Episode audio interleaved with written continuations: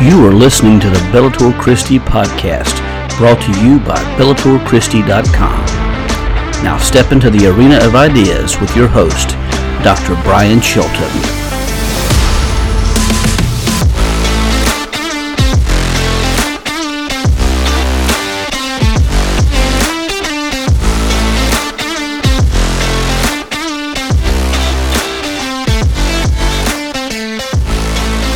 Coming to you from the mystic, chilly, foggy, foggy is a key word, mountains of northwestern North Carolina and the clear, cool, beautiful blue sky of northwestern Montana. Uh, this is the Bellator Christi podcast where we take Christian truth into the arena of ideas. Hello, everyone. My name is Dr. Brian Chilton, joined alongside the cowboy apologist. He's got his window open, beautiful blue sky there, and I am envious because it is nasty. It is cool. Well, it's not so cool. It's it's fairly well uh, in the 50s, uh, 40s, 50s, I think it is. But it is foggy. It looks like a sometimes something uh, off the scene of a horror movie out there is is so crazy. But we are so thankful and grateful that you're with us tonight. I hope you're doing well wherever you may be. Uh, believe it or not, this is the fourth installment of our winter Bible study. We are over halfway finished. We're entering into the second half. Uh, of our Bible study series. I want to give you just a few words as we begin. Um, kind of let you know where we're heading, uh, moving forward for the duration of the um, of the pot of the season. Believe it or not, we are well over halfway finished with season seven of the Bellator Christi podcast, and uh, we are just trucking right along. And so, uh, coming up after our winter Bible study, which this will go through midway, uh, mid February, coming at, coming up after uh, the Winter Bible Study, uh, we do have a series coming up on anthropology, and we're going to have uh, several discussions on what it is that makes people who they are. Uh, so we're going to have some discussions coming up with uh, theories on human origins. We're going to talk about the human soul. Uh, Dr. Michelle Johnson is going to join us as we talk about the Imago Dei, the image of God.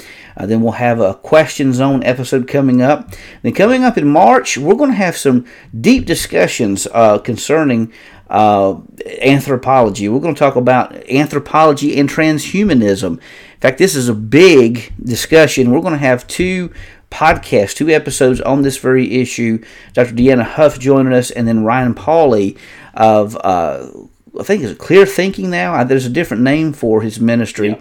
Yeah. Um, yeah he he's actually doing some yeah he's actually doing some research on transhumanism so we'll have him coming on with us on the 14th dr leo percer joining us asking the question why are we here uh, we have another question zone episode coming up and then T- dr tj gentry joining us we may have to tweak the date of this because it's going to be around the time of holy week uh, Easter's coming earlier this year. We're going to talk about marriage and what that means, uh, what marriage is all about for uh, humanity. I mean, that's going to be a really good conversation yeah. Yeah. Right there. And then, believe it or not, we're going to wrap things up in the month of April as we're going to have a very brief discussion on hamartology, the study of sin. Very brief uh, series on that. We've got a question zone episode coming up in April, and then we're going to wrap things up uh, with uh, one, one, maybe two episodes in May. Uh, we got to get things situated with that, and then that'll wrap it up uh, for for season seven of the Bellator Christi podcast. We don't have that many more episodes to go. Uh, the uh, as they used to say on uh, in well, as my grandpa used to say, they they used it when they were farming. We're on the short roads now. Uh, we're getting to the end of uh, getting the end of the season most assur- most assuredly. Coming up season eight, just want to give you a brief note on this as well. I, you, I, I, don't mean to unload all this stuff on you at one time, but because we are coming to, we're getting to just a few months left, uh, just to kind of let you know where we're going. Season eight, we've got three big uh, theology series coming your way, and this will wrap up our systematic theology series on the Bellator Christi podcast. Angelology and demonology. That's we're going to hit season eight off strong. Uh, we're going to talk about angels and demons in this series. Then we're going to move quickly over to a series called Ecclesiology. This is a study of the church. We're going to talk about different ordinances and different ways different churches do different things. And then we finish off season 8 with a big time discussion on eschatology, end times. And that will bring us in from 2024 into 2025 and that is going to be an interesting uh, series of discussions, most assuredly. Uh, so we hope you join us for that. Want to say one last thing before we get into our Bible text and in our Bible study. I was blessed and honored to while I was at Liberty to take some classes under. Um, I have several favorite professors there, but one of them had to be Dr. Gary Habermas. Uh, he was actually writing his magnum opus while we were there with him in class. Well, now it's being published, but it's going to come out in phases. we have the first volume of Dr. Gary Habermas's book on the evidence, on the resurrections, what it's called. Volume 1 is on the evidences. And if you're wondering whether or not there is evidence for the resurrection of Jesus, well, get a load of this. Here's the book. It, it's like five pounds. so, and this is the first volume. There are going to be four, four volumes around this size. Look at that. I mean, it is huge. Uh, four volumes are on on uh, the resurrection. What's that now? How many pages? Let's see here. By the that book. How many pages? Let me look and see. So there are there are several appendices. So looking through, if you count the index, everything together, 1,053 pages, and that's the first volume. This was this is the one devoted to the evidence of the resurrection of Jesus. Volume two coming out, uh, which will be coming out September of this year, Volume 2 is on refutations. This is where he's going to refute the skeptics. It's going to be a huge book. The third volume likely coming out sometime um, mid 20s. Let's see, wait a minute. Early 20, let's see, the early 25, 2025. Volume 3 is going to offer a survey of evidence uh, for the life of Jesus from at least Good Friday to the resurrection uh, maybe even the last week. I think I think it was, and then the last and final. Uh, volume is coming out late 25, early 26. This is one I'm really looking forward to. He's going to take a look at the practical implications, the theological implications of what the resurrection means, and how it can help us in times of doubt, and especially as we go through times of grief. Volume 4, Volume 1 is impressive. It's really good. I can't wait to dive into it. But Volume 4 is one I'm really anticipating because he taught a class called Doubt, and he's going to include a lot of that material in Volume 4. I wasn't able to take that class. Someone asked me, he said, uh, did you not take the class because you doubted you'd be able to pass the class on doubt? I was like, well, yeah, that's probably it. No, it wasn't. he just didn't offer it with the time I was there. But uh, but anyhow, uh, that's those are the four volumes. This is going to be an impressive series of books coming your way. Uh, it is. I'm just going to be honest. It is an investment. This first one is is pretty expensive, and, and I think the the rest of them will be you know fairly expensive for books too. But it is an investment, and I think it's going to be one well worth every penny. And just looking through the material thus far, I can say it absolutely is. So yeah. How do you get, how do you get on that list to, to uh, have them send them as soon as they put them out? So it is now available in, on Amazon and really bookstores everywhere. So if you just go on and look uh, at uh, it's called on the Ev- on the Resurrection Evidences by Gary Habermas. Uh, you can order your copy, and it mine got here fairly soon. The they are pre-ordering Volume Two Refutations, and it won't be due until somewhere around September fifteenth of this year, 2024. So uh, just be sure to mark that if you're interested. If you've ever been, if you've ever wondered whether or not there's there are reasons for believing in the resurrection of Jesus, or whether there's evidence to believe in the historicity of Jesus, Well, now you have no excuse. It's out there. At least the evidence part is. The rest of it's coming very, very soon. So, impressive stuff, I have to say. Going over the research of 30, 40 years of, of, of academia, uh, and you know, he is one of the world's well most well respected and world renowned uh, experts on the resurrection. He's now sharing um, this material with us, and so uh, again, highly encourage you to go get your copy. It is a little hefty. It's pricey. I, I will warn you that. Even the even even the Kindle the Kindle version is hefty. yes, it is. It's it's a hefty investment for You're sure. You have to get yourself a, a, a Kindle per uh, a Kindle per uh, per book. I think so. Mm-hmm. but it is an investment. I, I will be first to uh, admit that. But um, looking oh, through yeah. it, no, it is uh, it's going to be one well worth every penny. Well worth it. Yeah. Well, tonight we're talking about Galatians 4. We're continuing our study in uh, the book of Galatians. Uh, we're going to look through uh, Galatians 4, and we're going to call this the grace of God, a matter of the head in heart. And so I was looking through the breakdown of this chapter, and, and I actually looked through a different uh, different ways different people outlined uh, this chapter, and it seemed like there were some similarities between uh, some of the outlines others used and, and the outline that I, I created myself. So uh, let's take a look at the grace of God, a matter of the head and heart. Uh, last chapter we ended off. Uh, in fact, Paul was telling us there's no distinction between Jew and Gentile, Jew or Greek, and he goes through this uh, discussion. Well, now he's going to dig in a little deeper. And so the first thing we want to see, so let me just first of all say here, yeah, I mentioned previously, and in fact, is talking about this discussion of Habermas um, in his research. It kind of goes along well with this discussion. As I went through my academic journey, that is training for for the mind, for the head.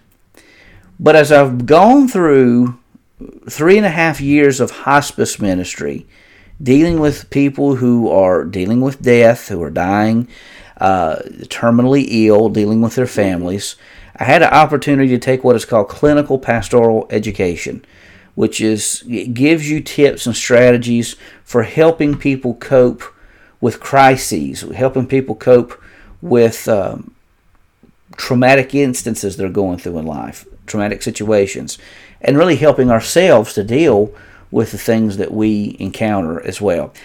I've told many people, whereas academia was training for the mind, that was training for the heart.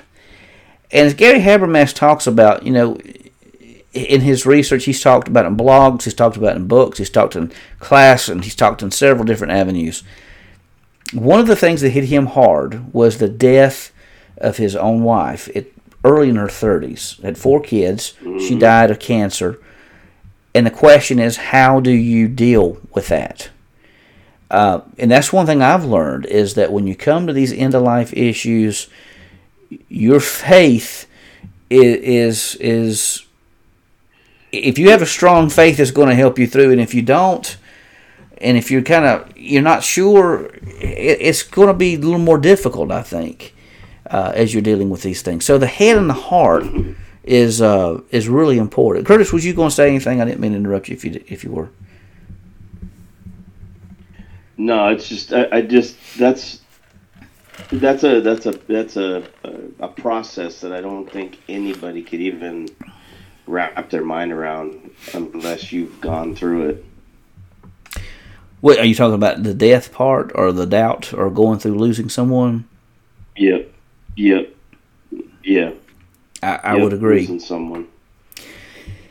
And that's why it's important when we're dealing with people who are going through circumstances and situations in life that we don't use cliches. We don't use things of that nature.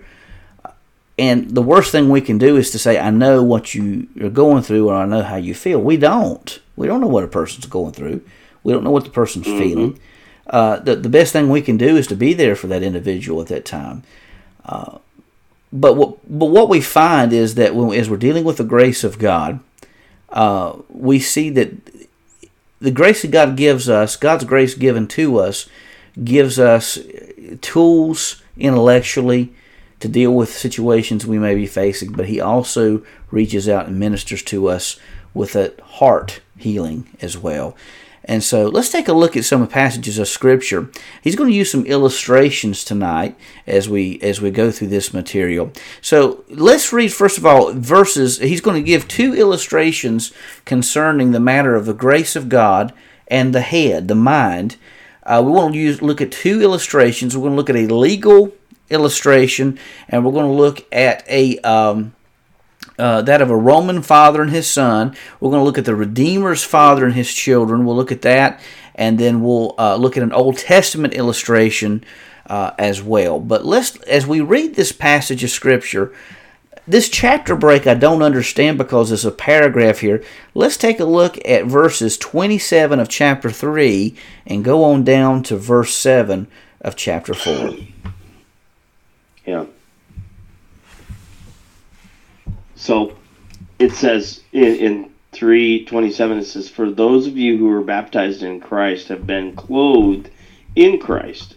There is no Jew, Greek, slave, or free, male and female. And since you are all one in Jesus Christ, and if you belong to Christ, then you are Abraham's seed, heirs according to the promise.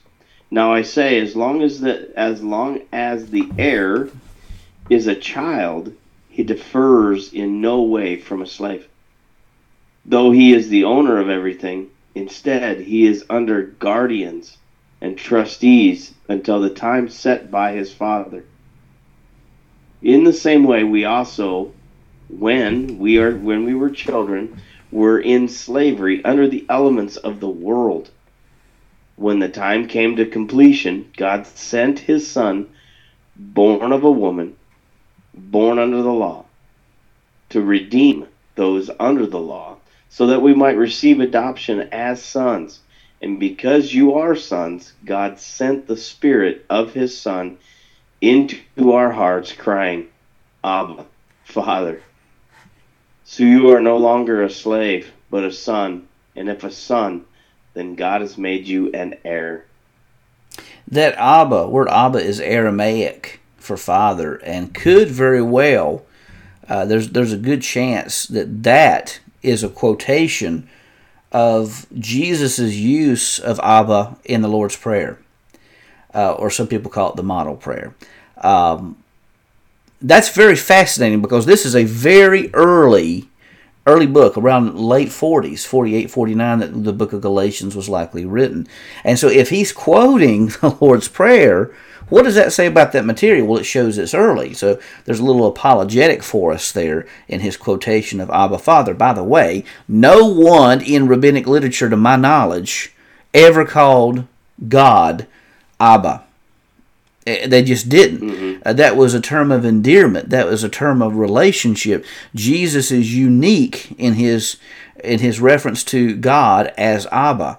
Uh, it, it's very fascinating. So we see that he first of all uses this illustration and he's referring back to uh, the, the, the illustration or the union of a Roman father and son.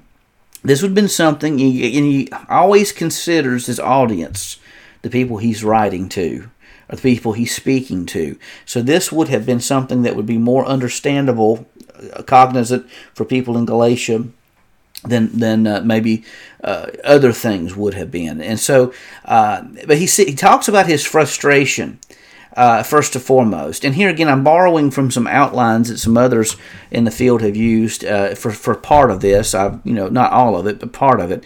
But he talks about his frustration, uh, and he talks about in verse 1, he says, Now I say that as long as the heir is a child, he differs in no ways from a slave, though he is the owner of everything. And so in the ancient world, an underaged heir had no right to his inheritance and was temporarily in the same legal status as a servant who didn't own anything. So uh, at this stage, he didn't. He wasn't, even though he was going to inherit these things uh, at this stage, he, he was not the recipient of that inheritance, meaning that their standing was, in fact, the same.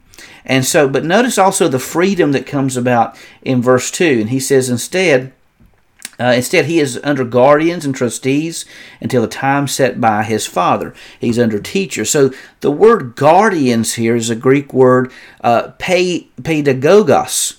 Uh, pedagogos, uh, gogos, I hope I pronounced that right, doesn't refer to the same idea as, remember he's talked about a guardian earlier, about the law being a guardian for us until the time of Christ. Uh, but here he's talking about a guardian who was another servant who protected this underaged heir. Uh, is kind of like a trustee, you may say, who is responsible for their needs until he came of age. So it's like a teacher. It's like someone training the person. It's not like a a superintendent like the law was, but it's someone who's guiding this person along uh, to to bring them to this particular point until they've inherited, uh, to the, till they obtain the inheritance. And notice that this time was set by the Father. Set by the Father. So this analogy was to illustrate that God had everything under control during the period of the Mosaic Law. He was setting things up perfectly for the coming of Christ, the advent of Jesus, and that also means that Christ came at the perfect time, at the perfect place, and in, and in the situ- perfect situation. That wasn't ideal, you know, of course, uh, because of the difficulties he went through. But this was the chosen period that uh, that uh, Jesus would come, and so all of this was to bring the inheritance to the people. So this illustration is quite powerful in how he shows the inheritance that we have. And I think there's a spiritual application to this as well. You know, we're going through we go through difficult times in life and maybe God has promised us something, or maybe we feel God is going to move a certain way in our lives, and we see that He's working in that in that way, but maybe it hasn't come to fruition just yet. Uh, that sometimes we have to do something that is incredibly difficult, and that's just to simply trust, obey, and be patient. And that's not an easy pill to swallow sometimes. Um, sometimes I don't know about anybody else, but sometimes if I, you know, feel like God's going to move a certain way, I, you know, kind of feel like, well, God, can you hurry up? can you move this thing a little faster? But, you know, I had to say there was a situation that happened with me this past week that reminded me so much of the impeccability of God's timing. I was running late to go visit a person, and uh, it seemed like there were more and more obstacles set in my way before I could ever go see this individual. and I'm thinking to myself, what is up? It's like every time I try to go to this this person's room, I just, I can't get there for what for the reason.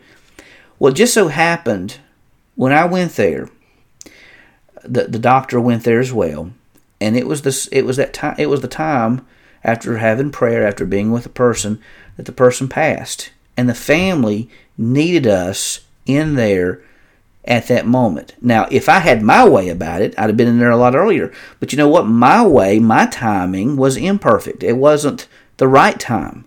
God's timing was perfect. And that's so true with many things in our lives. We've got to trust in His timing and not, not ours.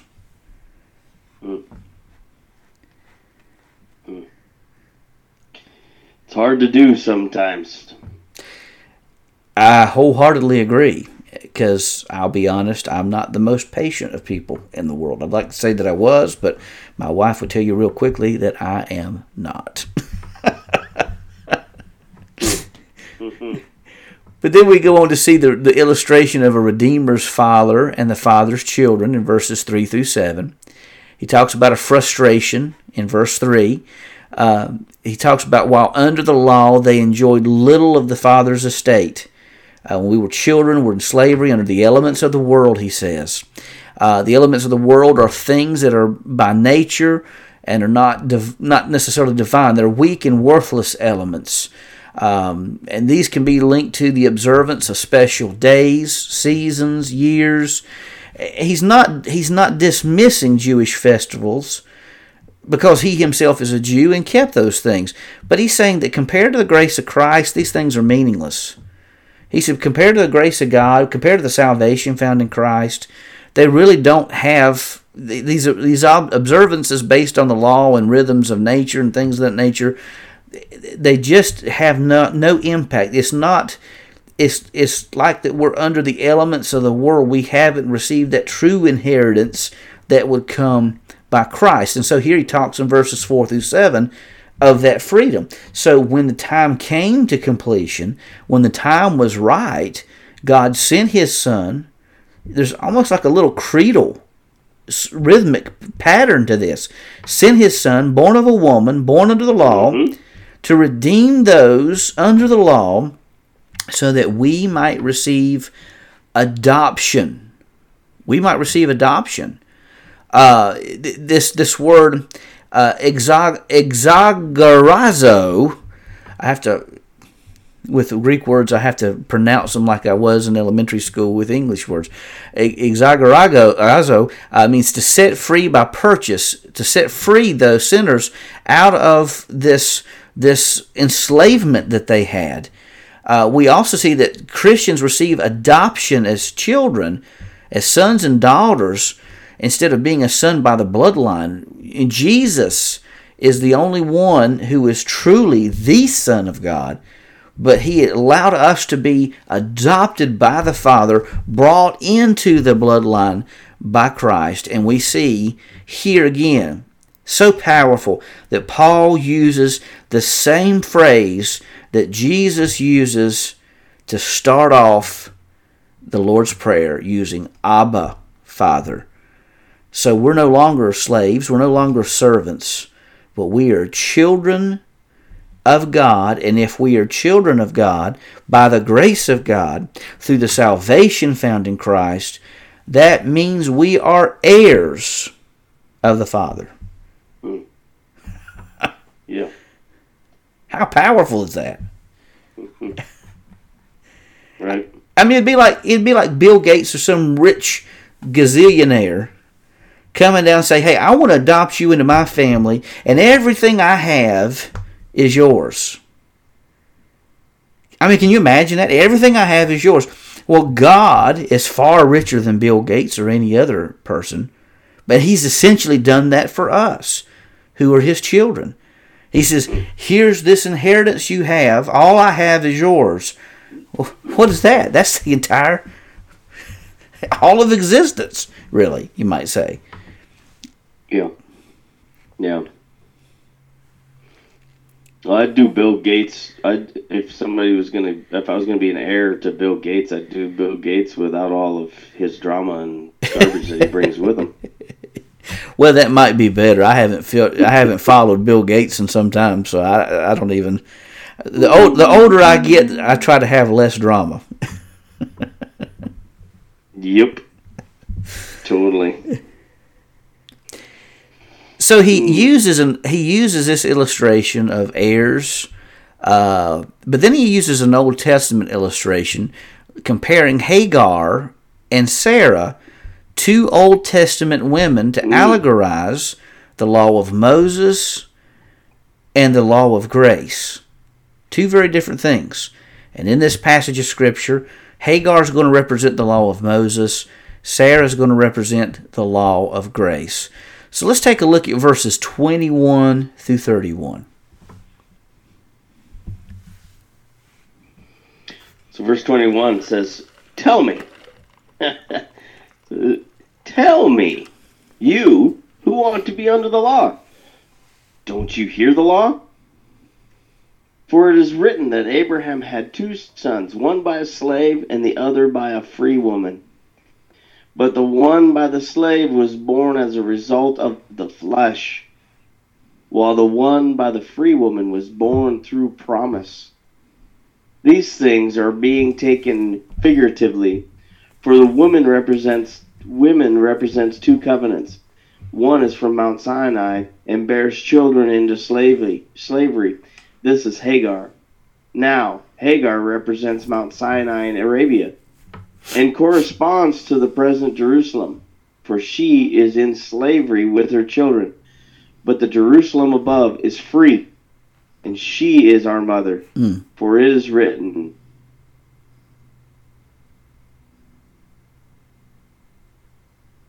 Rejoice, childless women or woman, unable to give birth. Burst into song and shout, you who are not in labor. For the children of the desolate woman will be many, more numerous than those of the woman who has a husband. That's Isaiah 54, verse 1 there, in case interested. Hmm. says, Now you too, brothers and sisters, like Isaac, eh, are children of a promise. But just as then the child born as a result of the flesh persecuted the one born as a result of the Spirit, so also now. But what does the scripture say? Drive out the slave and her son, for the son of the slave will never be a co heir with the son of the free woman? Therefore, brothers, sisters, we are not children of a slave, but of the free woman. Mm. That's just sheer genius how he compared Hagar and Sarah to the law of Moses and the law of grace. If you really stop and think about it, it it's, it's truly amazing. So he uses Hagar as an allegory of the law, and we see this in verses 21, 22, 23, 24, 25, 29, 30, and 31. So here's some key points. She was she was a servant of Abraham and Sarah. Her marriage to Abraham was fleshly directed. And by that, think about this. Why did Abraham have relations with Hagar? It was because he and Sarah got impatient and they tried to rush the matter. They thought, well, maybe God didn't mean that we were going to have a child. Maybe he had good intentions, but maybe he didn't really mean because, you know, Abraham's getting on up in age. He's getting close to 100. Sarah's getting close to 90. And they're thinking, you know, uh, seriously, if this is ever going to happen, it, it must ha- it must need to happen with this younger woman here, not with me, Sarah's probably saying. It's, that, that just can't happen. So they thought, well, this has to be the way that it that it came about. Now, through that, God still brought about a great blessing. He brought about a, a, a group of people who would not have existed otherwise. So, what started off bad ended up good, bringing you know bringing a a, a bunch of different people that God intended to to be here. Uh, but still, uh, the son Ishmael was born, naturally born. Paul says in verse twenty four there's some, but there's a persecution that happened between Ishmael and Isaac. Uh, Ishmael tended to persecute Isaac, and her child was not considered Abraham's rightful heir because that was not the intended path that God had established for them. Man, there's so many spiritual applications we can make to that about life. Yep. times when we try to rush God and God gives us a promise, He says, This is going to happen in your life. And you think, well, certainly God couldn't do this, so maybe He meant something else. Or, you know, maybe God said I was forgiven, but could He really love me? You know, I've messed up. I've done so many bad, bad things. So maybe He meant it for somebody else, but not me you know so well, we do that all the time we we say well you know could this really apply to my life uh, so her so anyhow Genesis so in other words Hagar here in this illustration Paul uses compares her to uh, earthly Jerusalem and so um, there's no need to really go into that because it's you can kind of see the illustration in Genesis 15, 17, 21, and, and several other passages of Scripture. But then we see that Sarah becomes an allegory of God's grace. She was a freed woman. Her marriage to Abraham was directed by the Holy Spirit, and uh, the son Isaac was supernaturally born. Because let's just stop and think about it. how many people do you know who's aged 190 who have kids?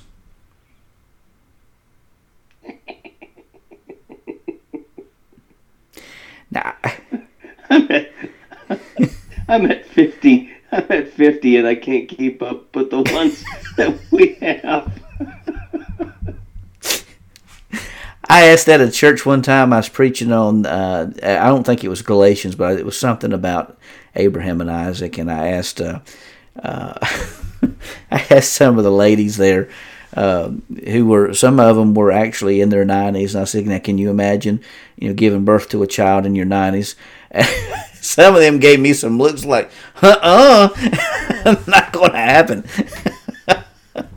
but that's what happened here. That's what happened with Abraham and, and Sarah. It defied imagination. It was a supernatural work of God. Okay, and so God was wanting to demonstrate His power and his commitment to his promises, his fidelity, his truthful nature. So, but this child was considered Abraham's rightful heir. Sarah, therefore, represents the new covenant, and she corresponds to this heavenly Jerusalem that we find. So we see the one is from Mount Sinai, bears children into slavery. This is what Paul says. That is the law of Moses but now Hagar represents Mount Sinai in Arabia, corresponds to the present Jerusalem. She's in slavery with her children, but the Jerusalem above, this spiritual Jerusalem, is free, and she is our mother, comparing that to Sarah. So Paul is really showing that there's two ways of living life. There's, there's living life being under the bondage of the law, or there's living life under the grace and salvation of Christ essentially speaking, salvation is not only something that guarantees us a place in heaven with God for all eternity, but it actually brings a great redemption to our lives with the understanding that we're not shackled all, all, under all these thou shalt and thou shalt nots. Now, yes, is it important to be good moral people? Of course it is. Paul's going to talk about that in the next chapter, distinguishing the living life according to the Spirit and living life according to the flesh. There are distinctions in that. But if you've been saved by the grace of God, filled with the Holy Spirit, your life is going to look different. And you no longer have to be under the constraints and the the shackles of legalistic thinking. And Curtis, can you imagine what this would do for so many of our churches and so many of our modern believers if we just caught a glimpse of God's grace. Not saying that we should live, live, live immortal, immortal lives, but just basking in our immortality found in the grace of God. Mm-hmm. It's revolutionary. Yeah. Yeah, I heard a preacher once say, you know, this is this isn't necessarily the representation, but isn't that just about how God works? Right when you think everything is dead, Abraham at 100 and, and Sarah at a, at a, at 90 when you think all hope is lost and all all reasoning is is gone and all rational thought and rational um, understanding of how life works and then all of a sudden God brings forth. And could that be why in that story when when Sarah hears that uh, she's going to be pregnant the next the next time those those angels visit that she laughs. Mm-hmm. She snickers in her tent. Just like we did. It's like, yeah, no, that ain't going to happen. You know? Exactly. Um, hmm. Yep. and I think that's so true. And I think, you know, a lot of times going back to thinking about living law under grace, sometimes I think we get so confined and, and, so comfortable with certain things in life. You know, I was talking to some friends this past week. We were talking about this very issue and um, about how God sometimes moves us from our comfort zones to, to prepare us for ministry and, and a walk that we never anticipated. You know, I was thinking about this this, this afternoon that when I went to school, I started going to school my my vision was to be a professor. Uh, God has opened up some doors for me that I'm very thankful for, but I never envisioned being a chaplain. I never envisioned being a hospice chaplain at that.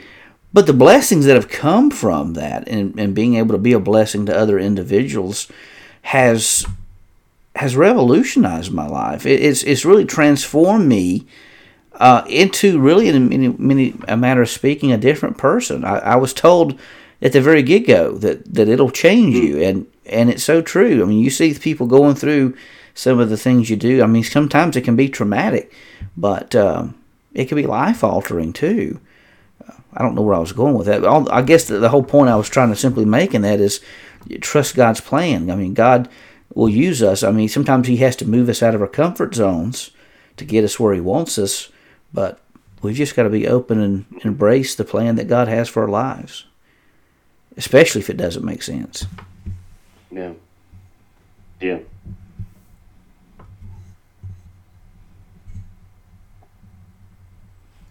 Well, let's take as we talk we talk about the matter of the head. Paul is talking about he used illustrations that they would have understood, the illustrations of being an heir of God, being an illustration of of um, the the Old Testament of Hagar and and Sarah.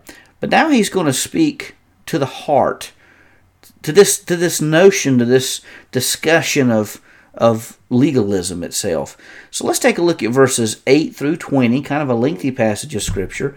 But let's take a look at uh, let's take a look at that those verses now. Verse 8 says, "But in the past, since you didn't know God, you were enslaved to things that by nature are not God's." Lowercase g. But now, since you know God, Yahweh, or rather you have become known by God, how can you tur- turn back again to the weak and worthless elements? Do you want to be enslaved to them all over again? You are observing special days, months, seasons, years.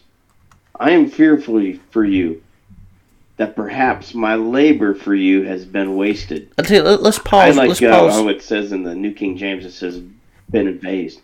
Have been, have been a what now? Have been, have been Been in vain. in vain. Yeah, yeah. Let, let's pause right there before we move on the rest. So he gives a rebuke, a stern rebuke at that. Uh, he even points out in verses 8 that since they didn't know God, they were enslaved to things that were by nature and not of God, uh, or not of not God's, so not of the spiritual domain, not of the, the, the divine domain. They were enslaved to materialistic things. And I was thinking about that. You know, in fact, it was actually in this uh, class I'm teaching. You remember the song by Madonna, "A Material Girl"? Living in a material world and I am a material girl. And she, if you follow the character, she, I'm not a material girl. I'm not a girl, but I, thank you, Curtis. I see where you're going with that. but anyhow, if the whole point of the song, she's mm-hmm. playing this character that's very vain, will do anything possible to gain more and more and more, very materialistic. But there's actually a little commentary in that song about the dangers of a materialistic society. Paul was saying that they were driven by materialism, they were by being enslaved to the things that are by nature. But now, since you know God, they've entered that relationship, have become known by God. Of course, God already knew them, but there's a relational knowledge that they've entered into. How can you then turn back to the weak and worthless elements? He's saying, why would you want to go back? To this materialistic thinking. He compares legalism to a form of materialism because it's basing on basing these matters on materialistic things. Do you want to be enslaved to them all over again? He says. You're observing special days, months, seasons, and years. You, you, you have your different holidays and festivals, well and good. But are those things going to save you? And let's just stop and think about this too. You know, from a Christian perspective, uh, well, Yeah. Paul is a Christian, but you know, he's talking about Jewish things. Let's think about this from a Christian perspective. Do we only worship God on Christmas and Easter? Are we are we only keeping those certain special days of the year or do we have an ongoing relationship? And it's not about doing or checking off these certain boxes mm-hmm. paul says. It's about having an established relationship with god. And how good curtis would your relationship with chris be if you only spoke to her two times a year? Yeah, I was just I was just thinking about that. It's like you go even even if you were to just speaking or speaking to them a couple of times a day in the matter of just checking off a box just just checking off a mark you know so oh i did this today i did that today. It, it it's there's no relationship then. There's no there's no understanding. Absolutely. So it, it comes by this relationship. It comes by, you know, constant, you know, it comes by communication. It comes by compassion, getting to know each other. And, you know, that, that's a continual, ongoing thing that happens lifelong. So the same is true with our relationship with God.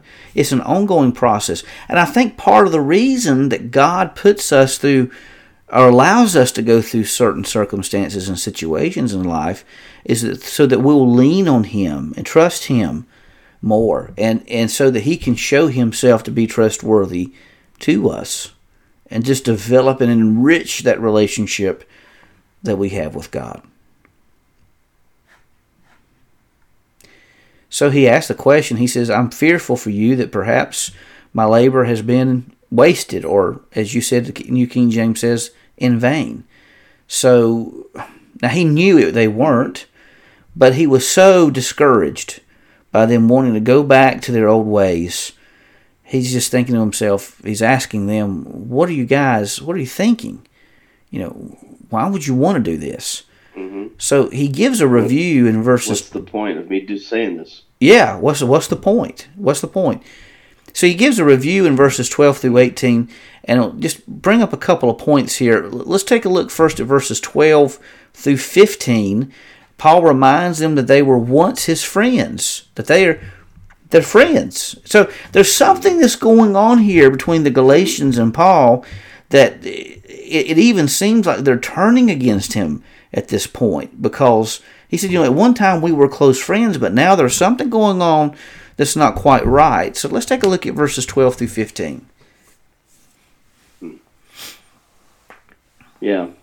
Yeah. So it says, I beg you, brothers and sisters, become as I am, for I also have become as you are. You have not wronged me. You know the previously I that previously I preached the gospel to you because of weakness of the flesh you did not despise me or reject me, though my physical condition was a trial for you.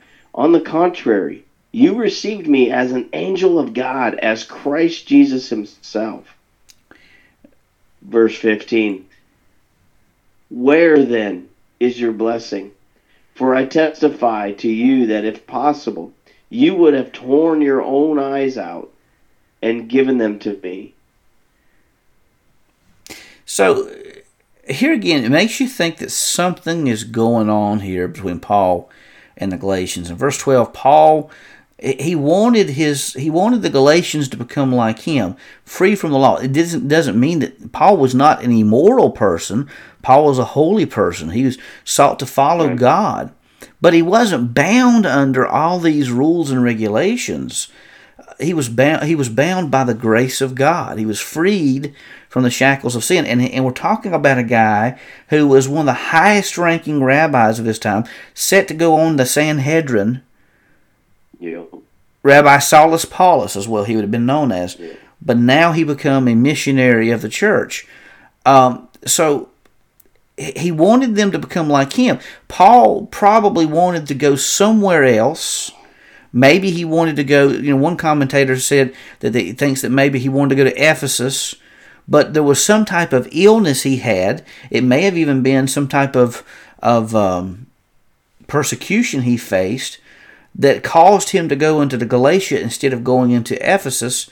Uh, but he had to stop in Galatia, and so it was while he was there uh, that he got to know the people, established this church or a series of churches.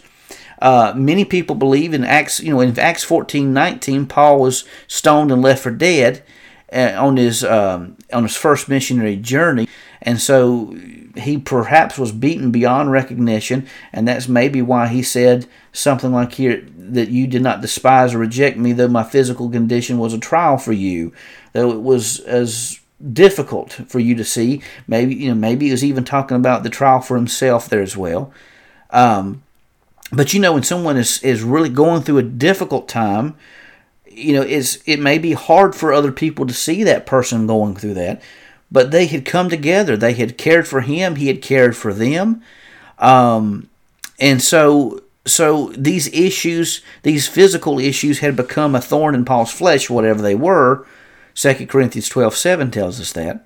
But uh, whatever it was, they had come together. They were at one times close, personal friends, but something happened. And and Paul says, Well, now you seem like you're my foes instead of my friends. You seem like you're my enemies. So let's take a look at verses 16 through 18. Oop. Yeah, so verse this is this is powerful.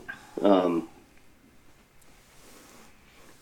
16 uh, it says so then have I become your enemy because I told you the truth?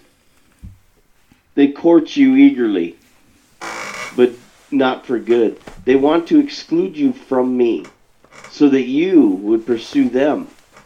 But it is, it is always good to be pursued in a good manner and not just when I am with you. Mm. So my children, I am a, I am a, I am again suffering uh, labor pains, and I, I just wanted to go to that point because oh because sure, yeah, it is. I wanted to I wanted to go just a little ways past to just show that what he's saying it's it's it's painting him. He's he's he's uh, uh he's in he's in uh, you know distress over these people. So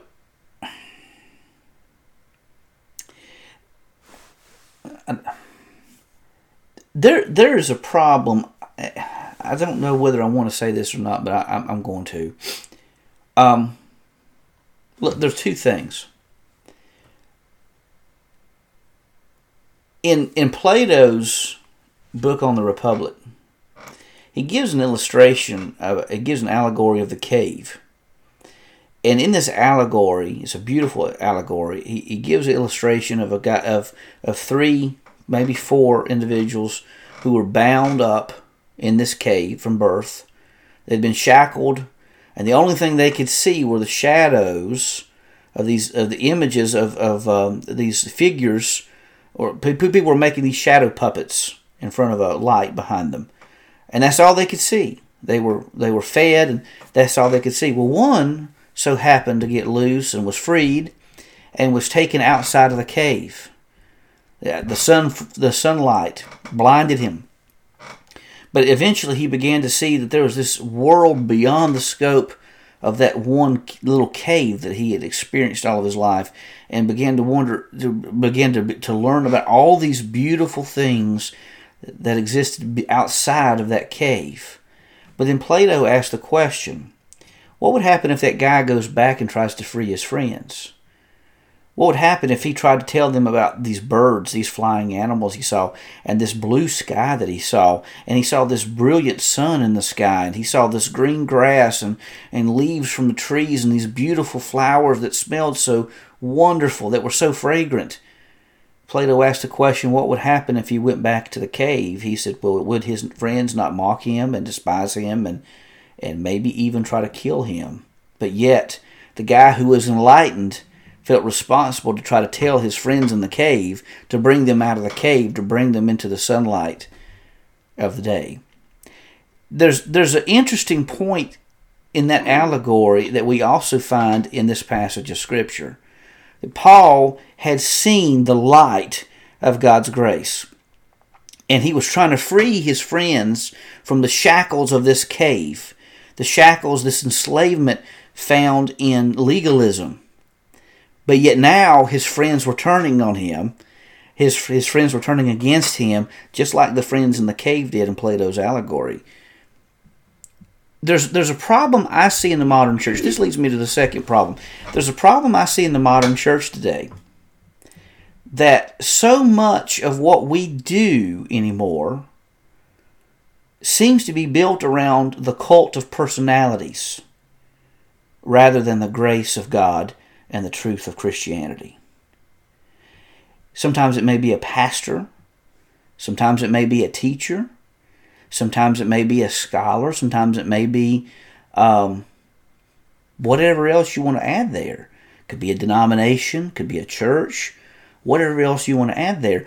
And so many times people will elevate whatever that entity is to the point that it becomes greater than the gospel message itself. And so Paul seems to be saying the same thing here. They court you eagerly. Notice he says in verse 17, but not for good. They want to exclude you from me, the legalists did, so that you would pursue them. But notice there, it's not, it is, but it, it is always good to be pursued in a good manner and not just when I'm with you. In other words, they were pursuing them not to benefit them, not to help them, but simply to promote themselves and their agenda. And that is what Satan does too. I'm not saying these people were necessarily of Satan, but Paul does say that there were false brothers. But I do think what happens in the church, I'm not saying that people who yeah. do that in the church are always false brothers and sisters. I'm not saying that at all. But I do think that the American church has a problem has a problem with pride and ego. We want to elevate the self instead of elevating the Savior. As Dr. Ergun Caner said one time before, I really like this. Says a legalistic, a, a, a, a true, genuine Christian. Let me back up. A legalistic church will try to make you look like themselves, but an authentic church will try to lead you to look like Christ. And that's the key difference. And I would say not just church, I would say leaders, I would say institutions, anything else you want to add there. A genuine Christian, whatever, will desire you to look like Jesus yep. and not like themselves. Hmm. You, you you see that um, actually in a lot of uh, a lot of the churches or a lot of culture today. Um, not just in the church, but in various other things. Um, it's it's almost human nature to um, require people to become uniform to to what you are or to what you want them to be. Absolutely, and you know, normal is overrated. we we we've started looking for different churches. We've been looking at you know trying to find a good church home. And this past Sunday, we went to a wonderful church, and the pastor brought a message, and he he spoke of uh, using one of the illustrations, a couple parables that Jesus used in the Gospel of Mark, and it was the whole parable of the mustard seed. And he brought up something I had never heard, never thought about, never considered. He said that mustard seed develops into something of a shrub and he said that some scholars believe that that kind of a shrub may be an invasive plant, something comparable to a weed, something that starts small, starts invading the area, and he said that's kind of what the kingdom of God is. In the kingdom of God, normal is overrated because the family of God is going to include people from all different parts of the world people who have a good history, people who have a bad history, people who look different, who speak different, people from every echelon of society. The kingdom of God, he said, is moving. And that's what Jesus was saying. The kingdom of God is moving. And with the kingdom of God, normal is truly overrated because God, I mean, who else but Jesus would choose a zealot and a tax collector to be in the same group? I mean, only Jesus could pull that off. Yeah. Yeah. yeah. Yeah, how did he how did he keep them two from going at each other? I'd love to I'd love to know that. That's Did he give him did he give him the dad look? I dare say he probably did more than once.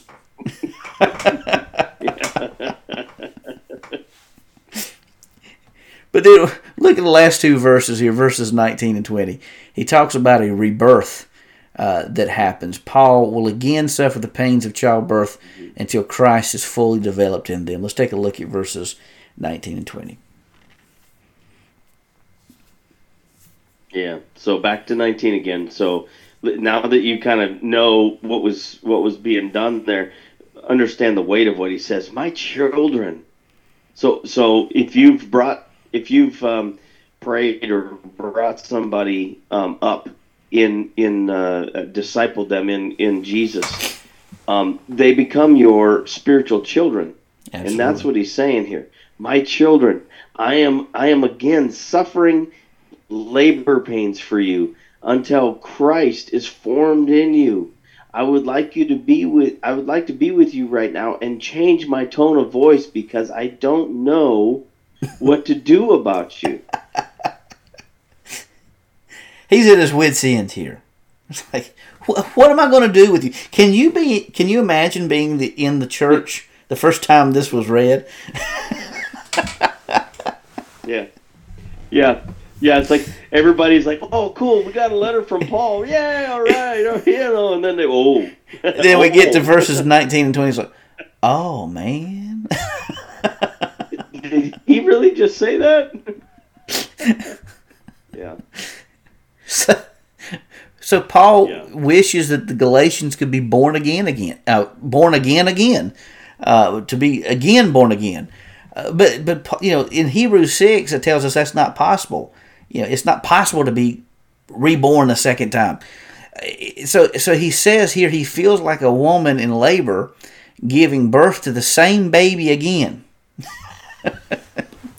so, so went through the labor pains to have the baby, but but I I don't want to be too graphic with the imagery here, but having to do this all over again. somehow or another the, the baby went back inside and so it has to do this all over again. And so uh, that's essentially what he's saying. Um, paul didn't enjoy having to be stern with him in verse 20 it's not like he got any it, he, it didn't it didn't give him any pleasure bringing a letter like this to the galatians but it was something that was necessary because they were leaving they were leaving the grace of God behind and pursuing something that they had been saved from. And that's this legalistic mindset. Yeah. Yeah, back to back to verse uh, verse one, chapter one, you know, foolish Galatians. And they really were. They they had experienced the grace of God and and he reminds them of how you know, those who were legalistic were trying to um, steer Peter and, and the other apostles away from them, as they had done. But yet they were wanting to follow these guys who were leading them astray instead of following the grace of God. And and so there are a lot of dangers, I think, in life when we yeah. take up the mantle of legalism instead of embracing and, and promoting the grace of God and I've said this before and I'll say it again. I don't understand people who say well, we shouldn't talk about the love of God. If you, don't talk about the love of God, you don't have the grace of God. If you don't have the grace of God, you don't have the mercy of God. What what are you left with? Yeah, yeah, a whole lot of frustration. Um, and and this is where people then fall into works based theology and then start checking off boxes, just like the Galatians. And there's, you know, denominations out there that have gone back to that. Yep. You know, it's just plain and simple. They've gone back to it. And it's and it's really frightening it's really just mind numbing too. Why mm-hmm. we prefer to have something. Well, I guess it goes back to the whole conversation. I was going to say well, why we prefer to have something that are about rules and regulations rather than the, the grace and love of God. But I guess it comes back to the whole issue of pride, and we think that we do it if we check off these boxes mm-hmm. rather than yep. to God somehow or another. Yep. Yep.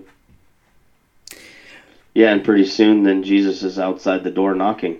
Oh. Yep. Mm. That'll preach. Yep. yep. So coming up in chapter five, we've got some great stuff stuff ahead. Uh, in chapter five, Paul's going to talk about Christ, how he sets us free. He's talk, going to talk about he's going to appeal to them to to to take up the mantle, run the race again.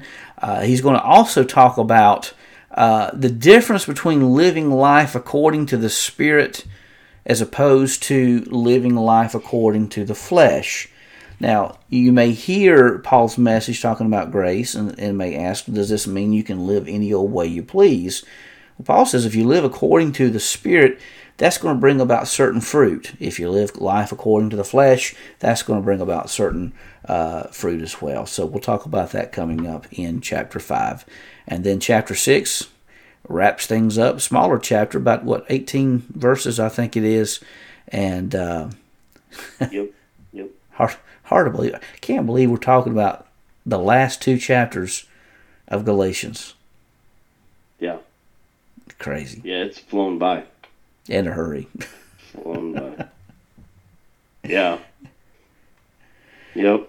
Well, ladies and gentlemen, looking at Curtis's window, I see that beautiful blue sky has turned dark. So that is a sign that it is time for us to wrap things up here on this episode of the Bellator Christi Podcast. For our cowboy apologist, Curtis Evelo, Dr. Brian Chilton saying God bless, and we'll see you back then next time.